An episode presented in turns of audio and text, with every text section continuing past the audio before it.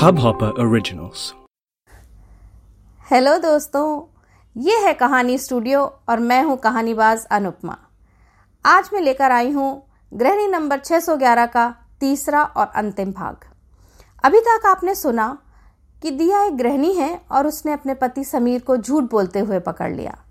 उसके कुछ ही दिन बाद समीर ने कहा कि वो किसी और औरत के साथ रहना चाहता है। दिया की ज़िंदगी में जैसे भूचाल सा आ गया। अब आगे। अपने अंदर के चक्रवात को कुछ शांत करके दो घंटे बाद जब दिया कमरे से बाहर निकली तो घर में गहरा सन्नाटा पसरा हुआ था। समीर जा चुका था और समीर के माँ बाबूजी बैठक में ऐसे बैठे हुए थे जैसे कि कोई हारा हुआ सेनापति। एक महीने के अंदर अंदर अपना कोई भी इंतज़ाम करके चली जाऊँगी। दिया ने ऐलान किया। किसी ने कुछ नहीं कहा। बस दिन निकलने लगे। दिया रोज नौकरी की कोशिश करने घर से बाहर निकल जाती, पर कुछ हाथ नहीं लग रहा था। एक दिन वो घर पहुँची तो उसने सुना, मोहित बाबूजी से पूछ रहा था कि पापा अब हमारे साथ क्यों नहीं रहते? बाबूजी के जवाब ने उसे हिला कर रख दिया। बाबूजी कह रहे थे, पापा इसलिए साथ नहीं रहते मोहित, क्योंकि वो तुम्हारी मम्मी से नाराज़ हैं। कुछ गलती की होगी उसने? और अब तुम हमारे पास ही रहना। हम तुम्हें अच्छी वाली साइकिल और टॉयज दिलवाएँगे। मम्मी तो कुछ नहीं दिलवा पाएगी, वो तो कुछ करती ही नहीं। बस, दिया उसी दिन मोहित को लेकर अपने मायके आ गई थी। और फिर कभी वापस नहीं गई। अतीत के खंडरों में बार बार झांकने का क्या फ़ायदा होता? नौकरी तो मिली नहीं, पर कोई तरीका तो निकालना ही था। ज़िंदगी में जब सिर पर मुसीबत पड़ती है तो इंसान कुछ ना कुछ कर ही लेता है। बल्कि ये कहना चाहिए कि सिर पर पड़े बिना इंसान कुछ नहीं करता, बस बहाने ढूंढता है। दिया ने भी कमर कस ली कि अब कुछ तो करना ही है। एक स्टेशनरी डिज़ाइन का बिज़नेस शुरू कर लिया। उसके डिज़ाइन बहुत पसंद किए जाने लगे। अपनी मेहनत, लगन और हुनर के बल पर अच्छा खासा कमाने लगी। समीर का घर छोड़े उसे आठ महीने हो गए थे। शुरू शुरू में तो समीर अक्सर मोहित से मिलने आ जाता था। पर धीरे धीरे आना जाना कम हो गया और फिर लगभग बंद ही। फिर कहीं से पता चला था कि समीर और उस औरत की एक बेटी हुई है। ओहो तो ये बात थी। सुनकर बड़ा अजीब सा लगा था दिया को। समीर की बेटी, जो उसकी नहीं थी, कितने उलझे हुए से रिश्ते हैं। उस औरत का नाम जानने की कोशिश कभी नहीं की थी दिया ने। क्या करना था जानकर? जब अपना पति ही अपना नहीं हुआ तो किसी और से क्या पहचान बनानी?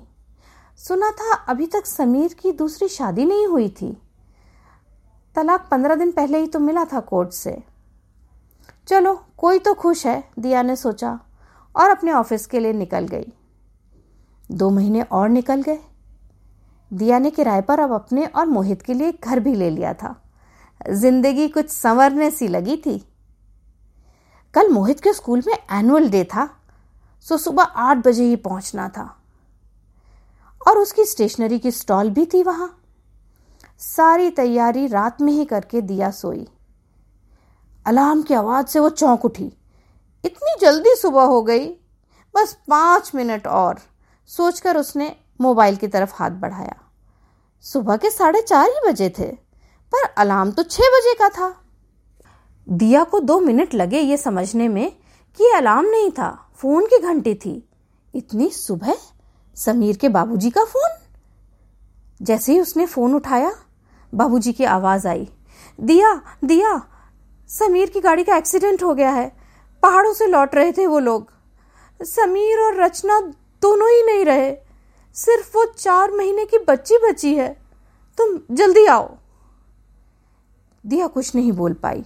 जैसे बुद्ध बन गई थी वो। रचना तो ये नाम था। ये क्या हो गया? जो भी हो, मोहित का पिता था समीर। जाना तो होगा ही। समीर के घर का दृश्य दिल दहला देने वाला था। अकेला बेटा था वो। मोहित की तो कुछ समझ में ही नहीं आ रहा था कि क्या हो रहा है। दिया भी अपने को नहीं संभाल पा रही थी। ऐसा तो कभी नहीं सोचा था उसने। आज लग रहा था कितनी बातें अनकही रह गईं।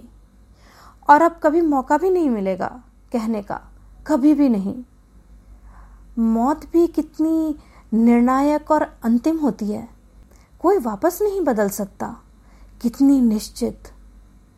आनी तो है ही सबको, फिर भी हम भूल जाते हैं। लगता है ज़िंदगी और समय बेमियादी है।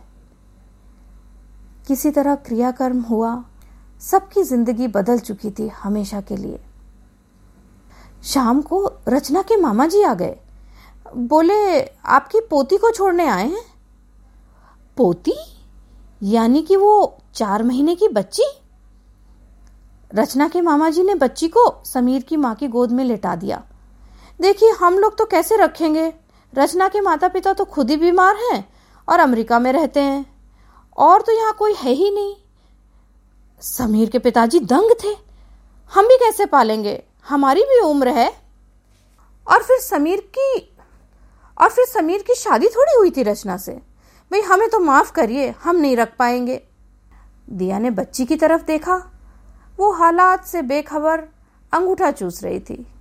दो घंटे की बहस और विचार विमर्श के बाद ये निर्णय लिया गया कि पंद्रह दिन वो बच्ची समीर के पिता के पास रहेगी, फिर उसे गोद देने के लिए एक अच्छा परिवार ढूंढ लिया जाएगा। हाँ यही ठीक रहेगा। दिया को भी ऐसा ही लगा था। कम से कम बच्ची की बेकदरी तो नहीं होगी। जिन्हें बेटी की चाह है, वो ले जाएँगे।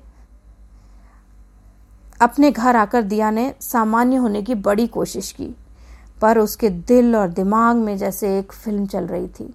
वो सारे दिन जो समीर के साथ गुजारे थे।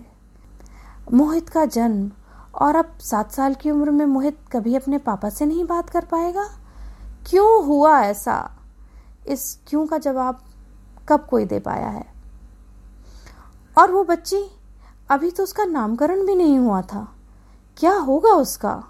कैसा घर मिलेगा? ईश्वर, कुछ तो करो उसके लिए, दिया ने प्रार्थना की। तेरहवीं भी हो गई।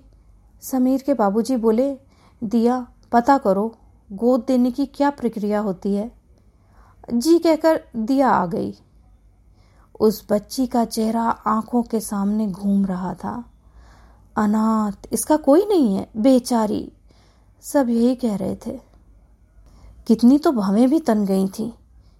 कि ये बिना शादी की बच्ची है? कैसा निष्ठुर और कठोर समाज है। इसमें बच्ची की क्या गलती? चार महीने की उम्र में ही ऐसे ऐसे तमगे पहनाए जाने लगे।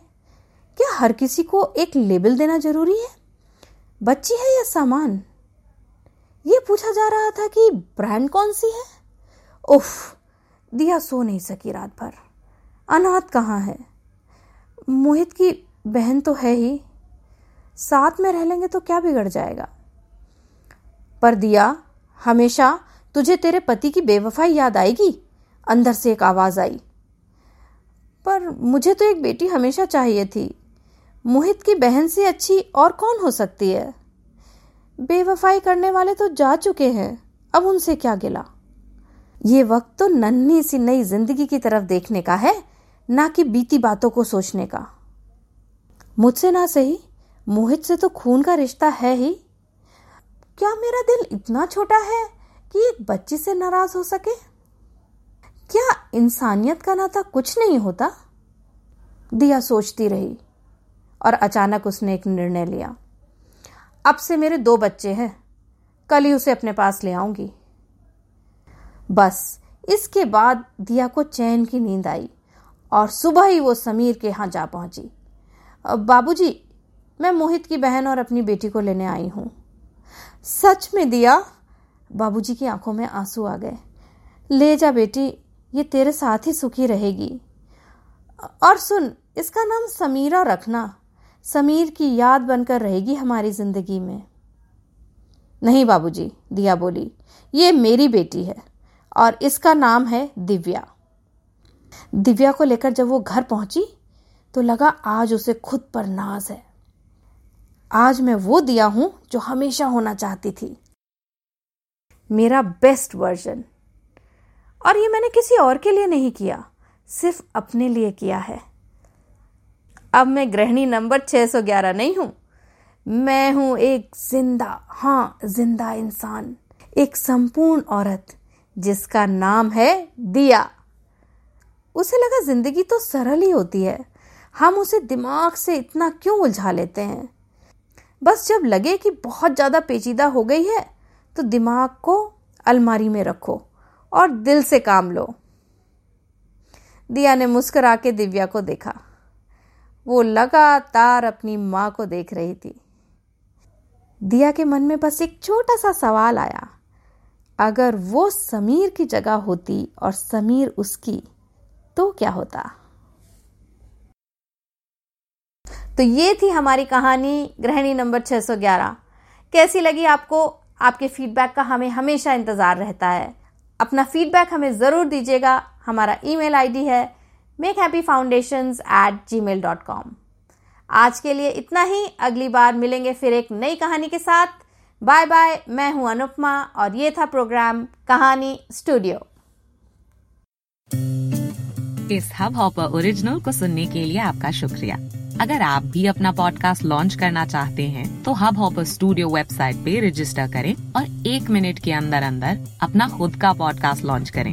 यही नहीं स्टूडियो देता है आपको पूरी आज़ादी कहीं भी, कभी भी अपना पॉडकास्ट लॉन्च करने की सिर्फ़ तीन आसान स्टेप्स में। तो साथ में अपना पॉडकास्ट शुरू करने के लिए तैयार just hop on Hubhopper simply content